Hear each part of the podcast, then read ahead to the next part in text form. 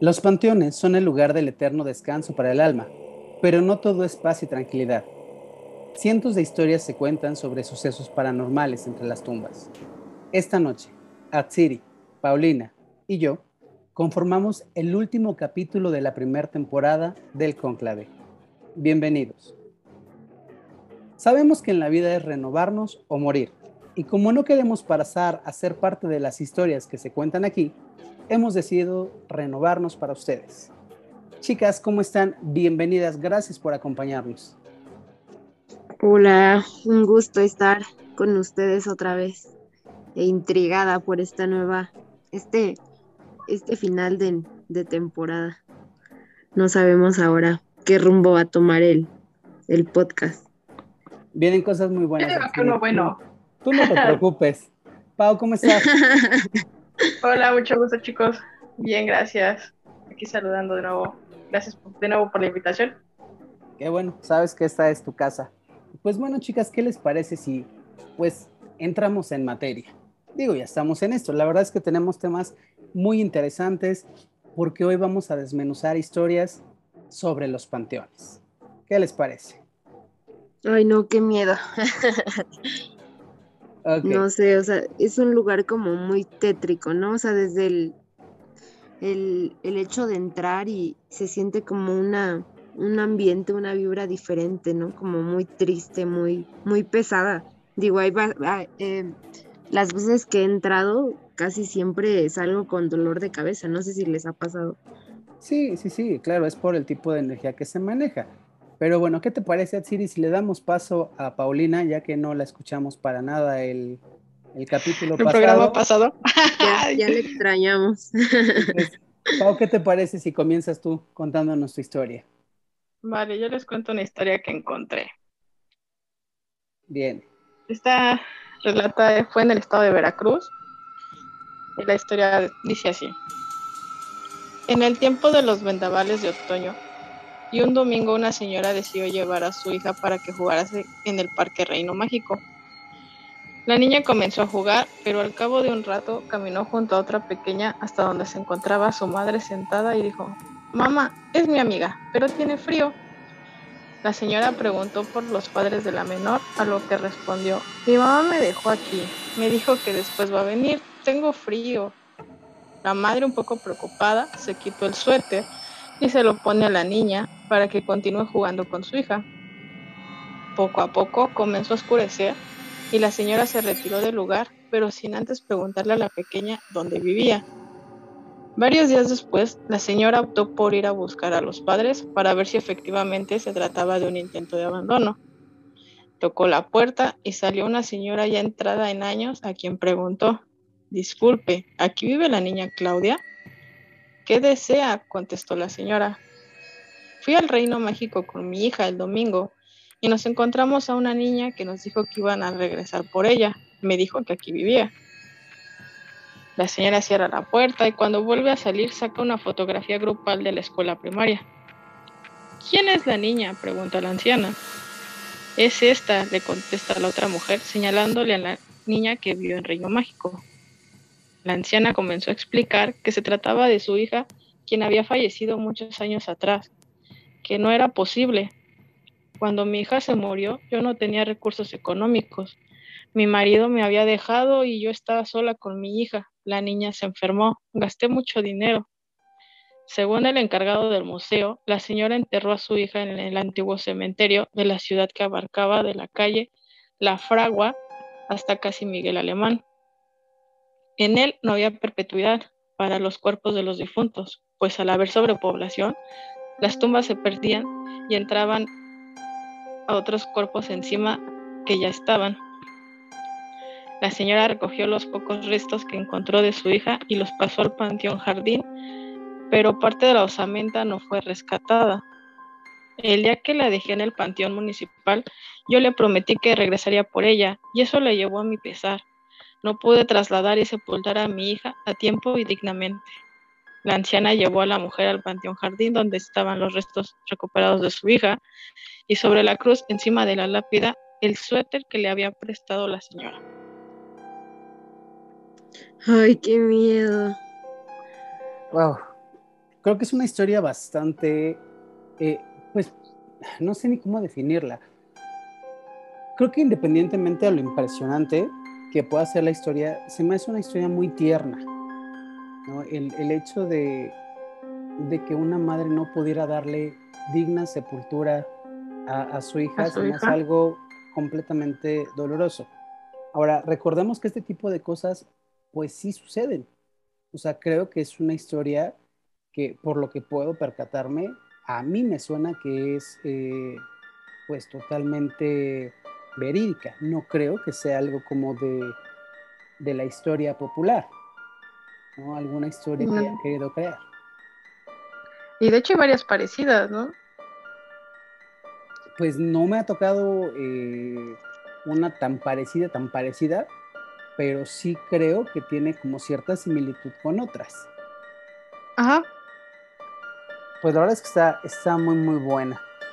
Eh, es como el caso de Nachito, el niño que, que, fue sepultado en Guadalajara, del cual ya hemos hablado en varias ocasiones, que pues se hace presente en su tumba, este pequeñín que pues tenía miedo a la oscuridad y los padres decidieron inclusive crear una, una lápida, eh, pues literal, eh, expuesta, llamémosla así, donde solamente está pues el, féretro del, del, pequeño, ¿no? Creo que esa historia ya la hemos platicado pues ya en varias ocasiones, ya está más que conocida, pero bueno, al final de cuentas va como muy, muy ad hoc por el tema de cómo los pequeños son los que más se manifiestan en, en dichos lugares. En esperar a los padres, ¿no? Sí, sí, la verdad es que sí. Yo les voy a platicar que hace unos años, eh, por experiencia propia, visité uno de los panteones más grandes de la Ciudad de México, el famoso Panteón eh, de Iztapalapa, que comparte ah, una parte con, con, el, con el Cerro de la Estrella. Curiosamente, es uno de los panteones que más historia tiene con respecto a trabajos de brujería. Es enorme ese panteón. Sí, la verdad es que es bastante grande. Pero sobre todo lo que, lo que más llama la atención son los trabajos de brujería que se realizan en ese lugar. Comenzaré contándoles la primera parte, que hace unos años acudí con mi hermana, mi cuñado y el hermano de mi cuñado a ese panteón la verdad por un tema de juego. Veníamos bajando sobre Avenida Desviación del Panteón Civil y veníamos precisamente hablando sobre temas paranormales. Y ya sabes, pues a final de cuentas, chavillos, estoy hablando de hace, ¿qué te gusta? 12, 13 años. Este, veníamos pasando sobre el panteón y tuvimos la genialidad de meternos al panteón a ver que encontrábamos, ¿no? Entramos en el, en el carro y empezamos a recorrerlo.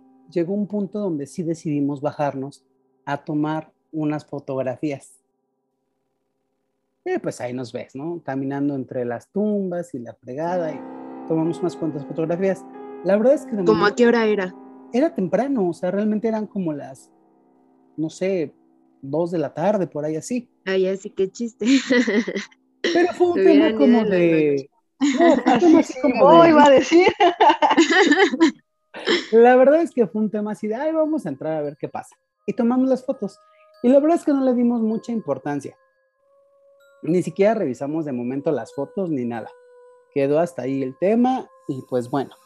Inclusive en el camino, mientras estábamos recorriendo el, pues el panteón, empezamos a relatar algunas historias de, de terror y dijimos, eh, ok, ¿no? Como pues para asustarnos, llamémoslo así. La sorpresa fue al siguiente día que me habla mi cuñado y me dice, oye, tienes que ver las fotos. Y dije, ah, pues, pues, pues, fotos, ¿no? O sea, X, lo único que voy a ver son árboles y tumbas, pues por el estilo.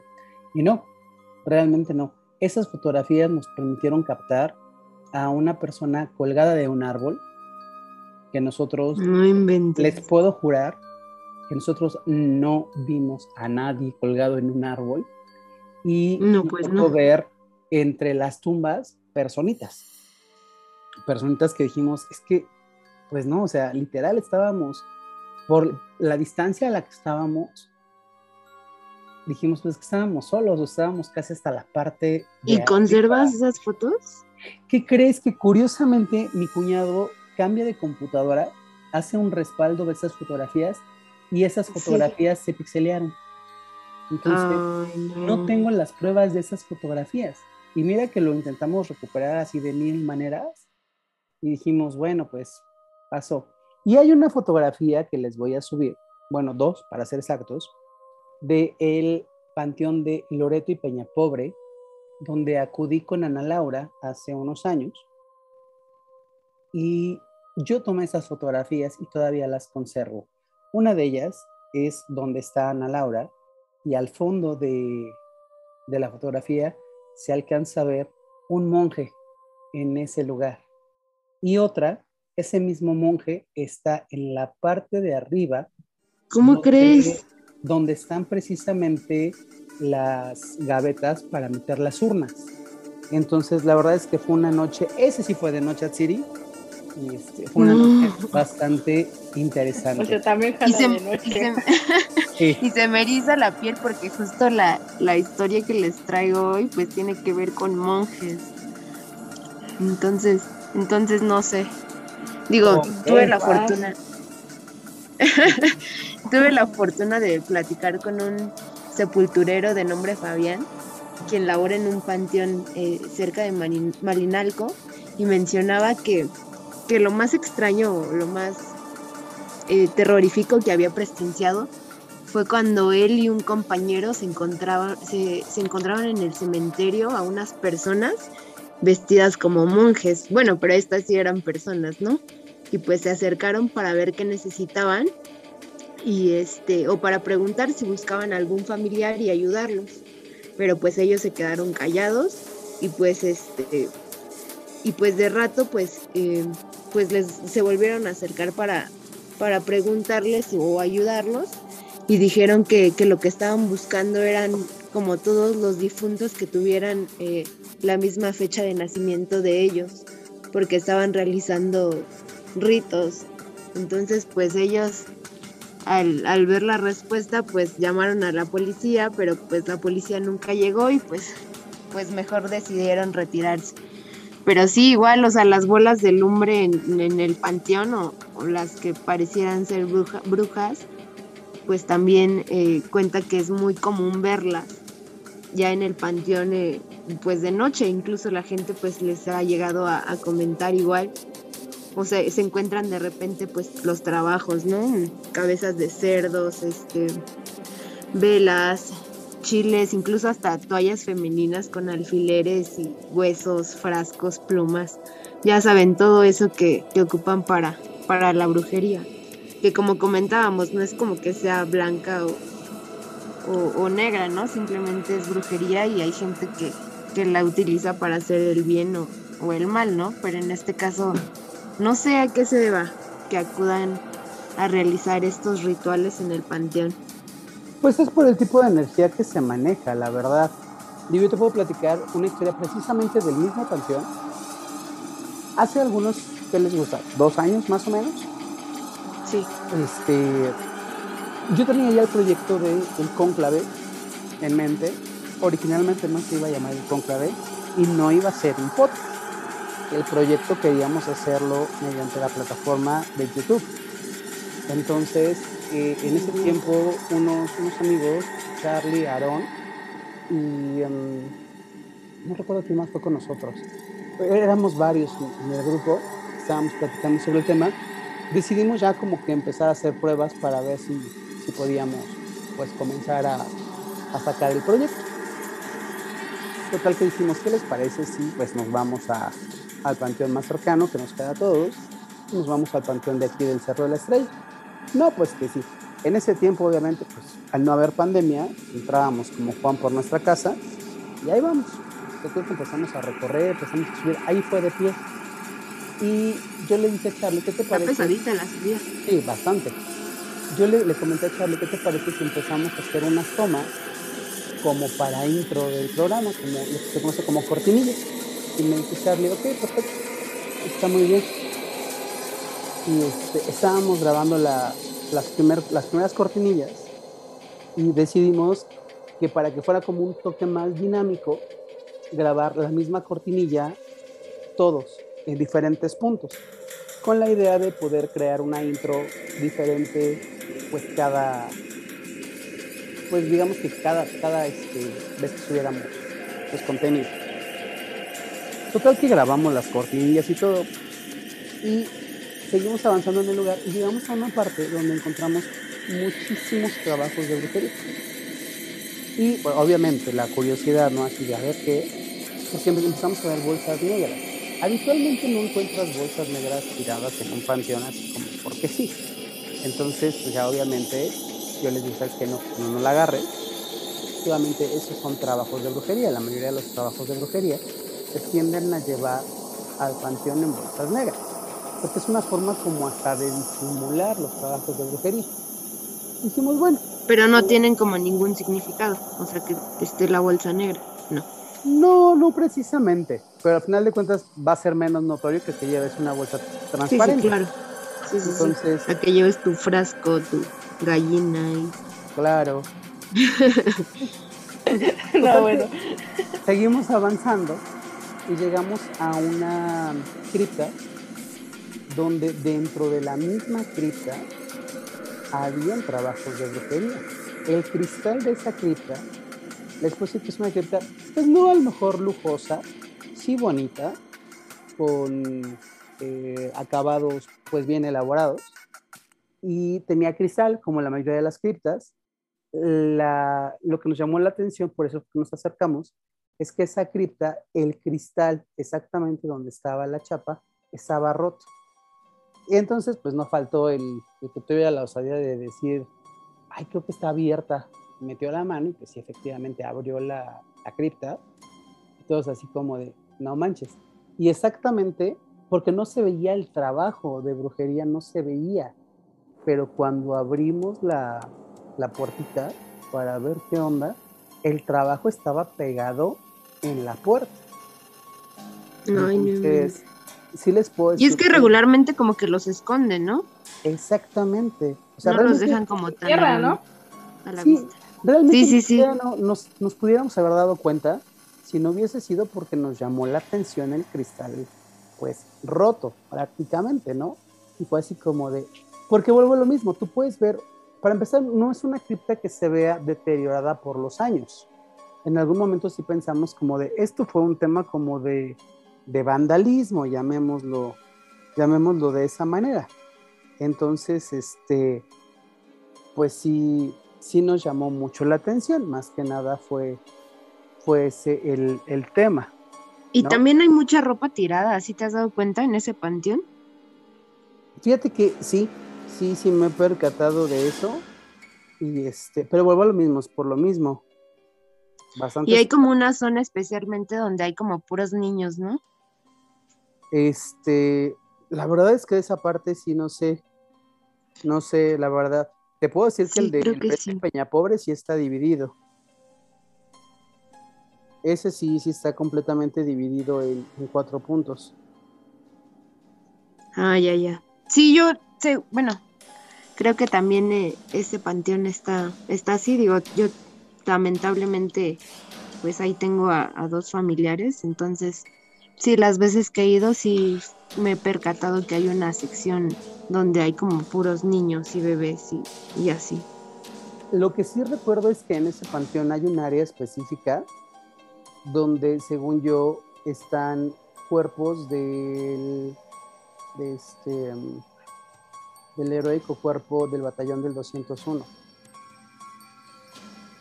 Esa parte sí está sí está enmarcada y no está muy lejos de la entrada, la verdad. Pero del otro que mencionas, de que hubiera una parte de, infantes, nunca he puesto atención en, ese tema. Sería cosa como de, pues, de investigarlo. Y fíjense que hay otra cosa. Hablando de panteones, hay un tema que este, llama mucho la atención, o me llama mucho la atención, sobre un panteón en específico y nos vamos a mover un poquito de distancia y nos vamos a ir hasta Guanajuato. ¿Por qué me llama mucho la atención? Ustedes saben que están las momias de Guanajuato. Estas momias han sido sacadas del panteón de Guanajuato. Sí. Obviamente se habla mucho que el, pues el proceso de momificación es un proceso natural debido a la mineralización del, pues del lugar, de la tierra.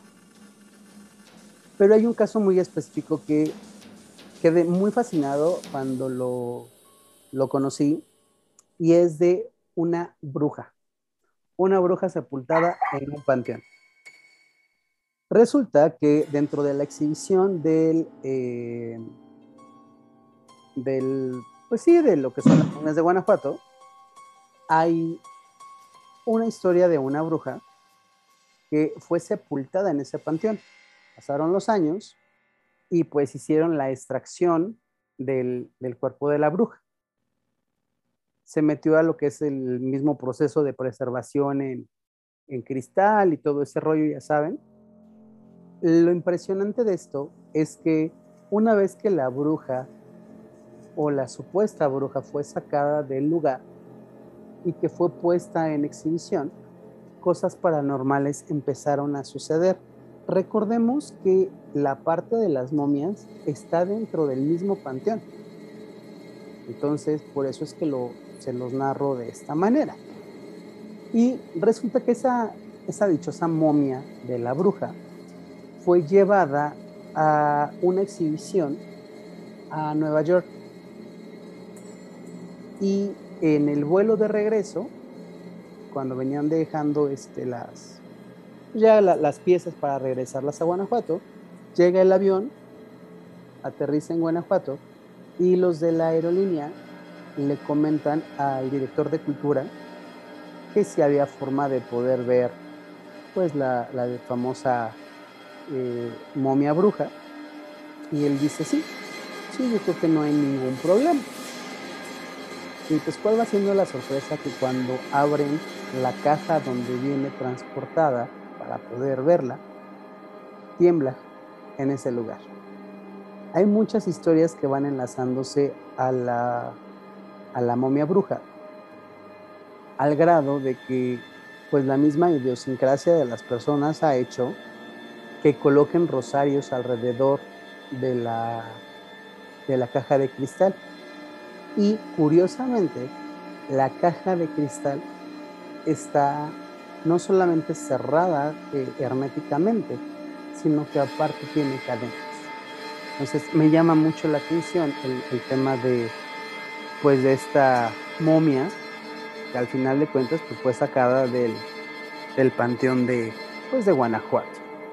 No sé ustedes qué, qué les pueda generar de, interesante o de intriga este tema.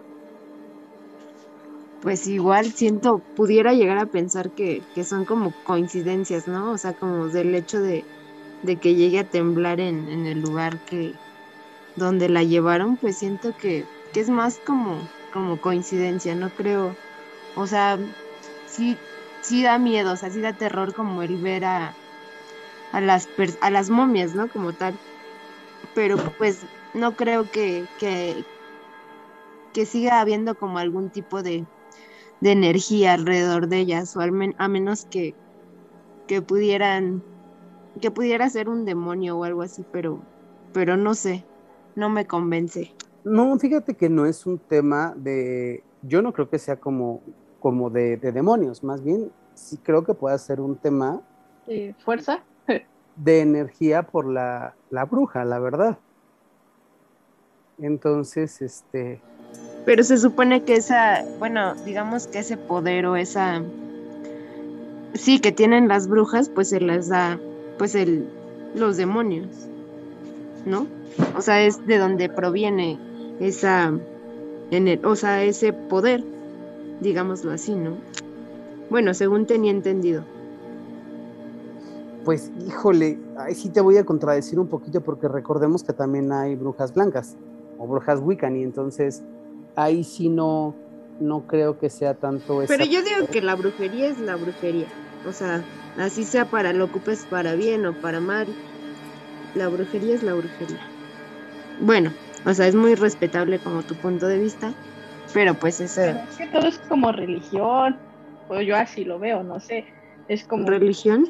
Vamos, sí, porque al final... No, no, no, no, no, no, no creo que tenga que ver nada con, con religión, sino con... Ah, porque no, o sea, no, no, no, no, no nos enfocamos, por ejemplo, en religión de Dios o de la Biblia, sino al final de cuentas todos son religiones, cada quien escoge una religión. En este caso, la brujería también puede entrar como una religión. O sea, no nada más es este religión todo aquel que hable de Dios. No, ah, sí, pero a lo que voy es que la fuerza, o sea, como de dónde viene. Es como mi duda. Muchas veces la fuerza viene del universo. O sea, las brujas Wiccan como tal son brujas blancas que trabajan con los elementos. Agua, fuego, tierra, aire. Las plantas, todo eso. Entonces, al final de cuentas, ellas como tal no se dedican a hacer el mal, sino al contrario, se dedican a ayudar a las personas. En su gran mayoría, las brujas Wiccan son sanadoras. Entonces, no, no lo veo tanto como un tema eh, demoníaco.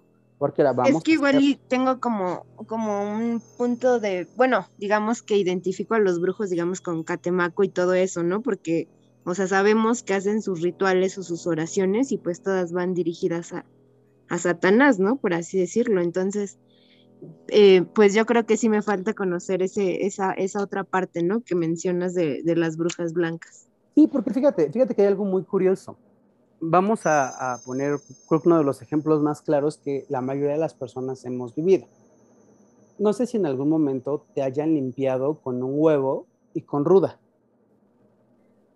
No, sí he escuchado que la ruda es buena cuando vas a los panteones o fumar, ¿no? Para que no te trae, no, te lleves como el, mal aire o algo así. Ah, bueno. Eh, hay, eh, por cuestiones de tradición, eh, regularmente, sobre todo en los pueblos, se acostumbra que las personas ya grandes te digan, ay, tienes aire. Espérame tantito, agarro un huevo, ruda, y limpian a la persona para sacarle el aire. O muchas veces para limpiar, para poder retirar alguna cosa que traigas ahí. Entonces, ¿a qué voy con esto? Imagínate, no sé, una abuelita que por cuestión de tradición o de herencia, llamémoslo así, de repente agarra y diga, ah, pues yo te voy a limpiar, mi hija, ¿no? Y te haga la limpia con, con huevo y con ruda. Yo creo que no tiene nada que ver con un tema demoníaco. Creo que el tema demoníaco... Pero tampoco creo que tenga que ver con algo de brujería, ¿o sí? Pero se le considera eh, lo que es la, magia Wiccani. Lo que pasa es que hay que diferenciar lo que es la magia Wiccani o magia y lo que es la, brujería, pero ya cuando hablamos de magia. Ya es como otro nivel, digamos. Ajá, sí. Lo que pasa es que ahí te va, todas las personas, o, o la gran mayoría, no quiero atreverme a decir todas, pero la gran mayoría de personas en algún punto has hecho algo de magia Wiccan. Porque, o sea, también está como la herbolaria, ¿no? O sea, todo eso medicinal y todo ese rollo. Exacto, y podemos decir que al final de cuentas se le considera, pues a lo mejor, magia wiccan o lo que es la magia blanca. Las famosas, eh, los yerberos, las yerberas, ¿no? Que si tú vas y te dicen, no, pues mira, este, hazte un baño con flores de tal cosa.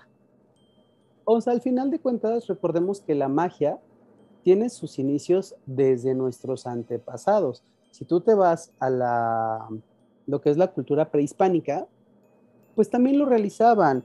O sea, ¿quieres quitarte un dolor de estómago? Pones flores de cempasúchil, los pétalos, los pones a hervir, te preparas un té y te tomas un té de... Herbolaria medicinal, sí, sí, sí.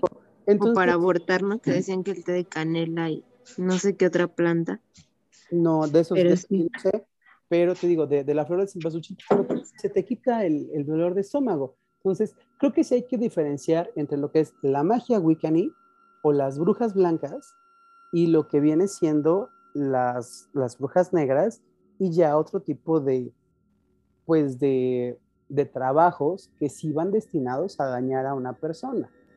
Sí, porque, o sea, lo que también he observado es que como que los trabajos regularmente vienen como envueltos, ¿no? En listones, como de ciertos colores.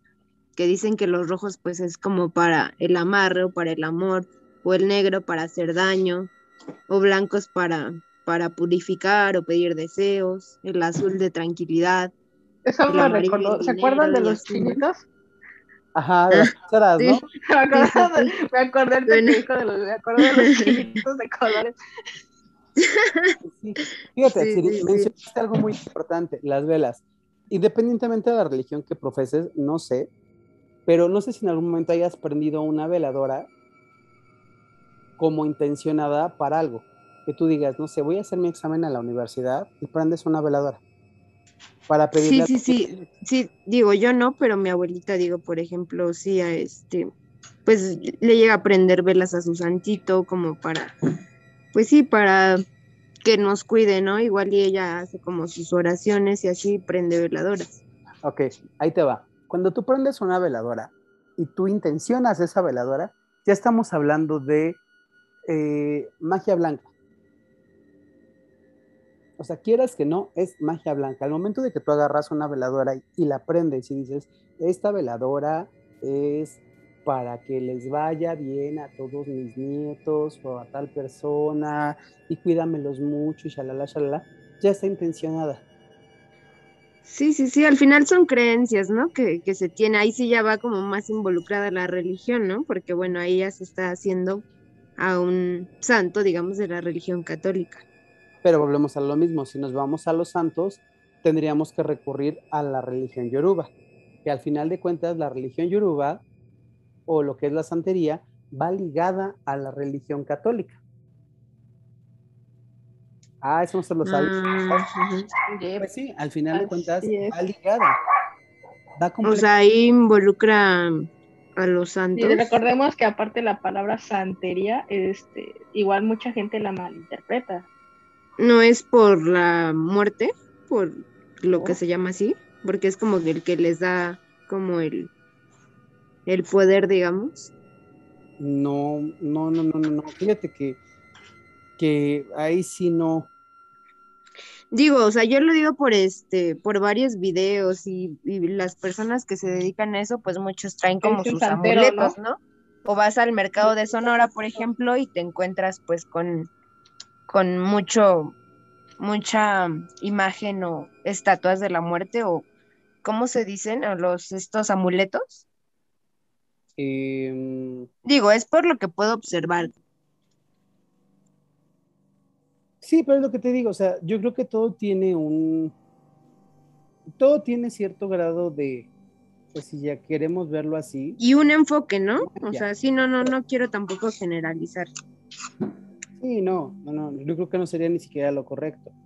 Entonces, este, por ejemplo, em, es que estoy tratando de buscar las, como la, cuestión de las equivalencias de la religión yoruba, este, y ahorita no, no me viene ninguno a la... Ah, por ejemplo, Oshun, que es de la religión yoruba, es la que de la religión católica se identificaría con la Virgen de la Caridad del Cobre. Sí. Entonces, es lo que te mencionaba, ¿no? Este tema de, cómo va. Este, por ejemplo, Babaloaye sería eh, el comparativo, podríamos decir que se va a identificar con San Lázaro. Entonces, no todo tiene que ver con un tema. O con Malverde también. Ajá, o sea, no, de esa parte no la sé. Entonces, por ejemplo, Orula sería San Francisco de Asís. Entonces, ¿a qué voy con esto? Que no todo tiene que ver con, con cuestiones de, de, satanismo, la verdad. No tiene que ver todo con, con cuestiones de maldad creo que sí, creo firmemente en, la magia negra, en las personas que se dedican a hacer daño, pero también creo firmemente que hay personas que se dedican a hacer el bien. A hacer el bien. Y que mediante la magia wiccan, la herbolaria, lo como quieras verlo, la magia blanca, buscan cómo eh, pues cuidar a, las personas, cómo eh, limpiarlas, depurarlas, protegerlas. Entonces, creo que no, no va por, por ahí el asunto. Pero ya tendremos la oportunidad en nuestra segunda temporada eh, de poder platicar, pues, ya más a profundidad de esto, porque la verdad es que es un tema muy extenso y pues muy interesante. la verdad. Y de repente se, se nos fue el tema así como que, órale. claro, y ¿saben qué también se nos fue? El tiempo. Estamos ya a unos minutos de finalizar este último capítulo de la primera temporada del Conclave. Y pues chicas, no me queda más que agradecerles pues por integrarse a este proyecto. La verdad es que desde el inicio hubieron cambios. Recordemos que desde el segundo capítulo, Pau se incorporó con nosotros, algunos se fueron, otros se quedaron, como el caso de, de Atsiri, y pues eh, llegó Pau y formamos esta, esta gran familia de, del cónclave. Y pues bueno, chicas, pues muchas gracias. Quiero aprovechar para recordarles nuestras redes sociales en Instagram como el cónclave oficial y aprovechar también para mandarles saludos a algunas personitas que nos escuchan en, en el podcast, ya sea mediante Spotify o mediante Apple Podcast, a mi amigo Charlie, a, mi amiga Jenny, a mi amigo Damián, a Ana Laura, que está como muy al pendiente, a Magali, a Allison, a Jonathan, a Brandon, a mi amigo César alias Tazo, que está también muy al pendiente de, del podcast. Les mandamos saludos, muchas A Rebeca también, mi prima. Besos, prima a Rebeca también, aprovechando. La verdad es que esta familia cada vez va creciendo más y esperemos que en un futuro seamos una familia muy extensa. Pues chicas, no me queda más que agradecerles de nueva cuenta y pues nos vemos en, en la segunda temporada del Cónclave. Vienen cosas muy interesantes. Usted que nos está escuchando en casita no se lo puede perder. Y pues esta noche Atsiri, Paulina y yo conformamos el conclave. Muchas gracias.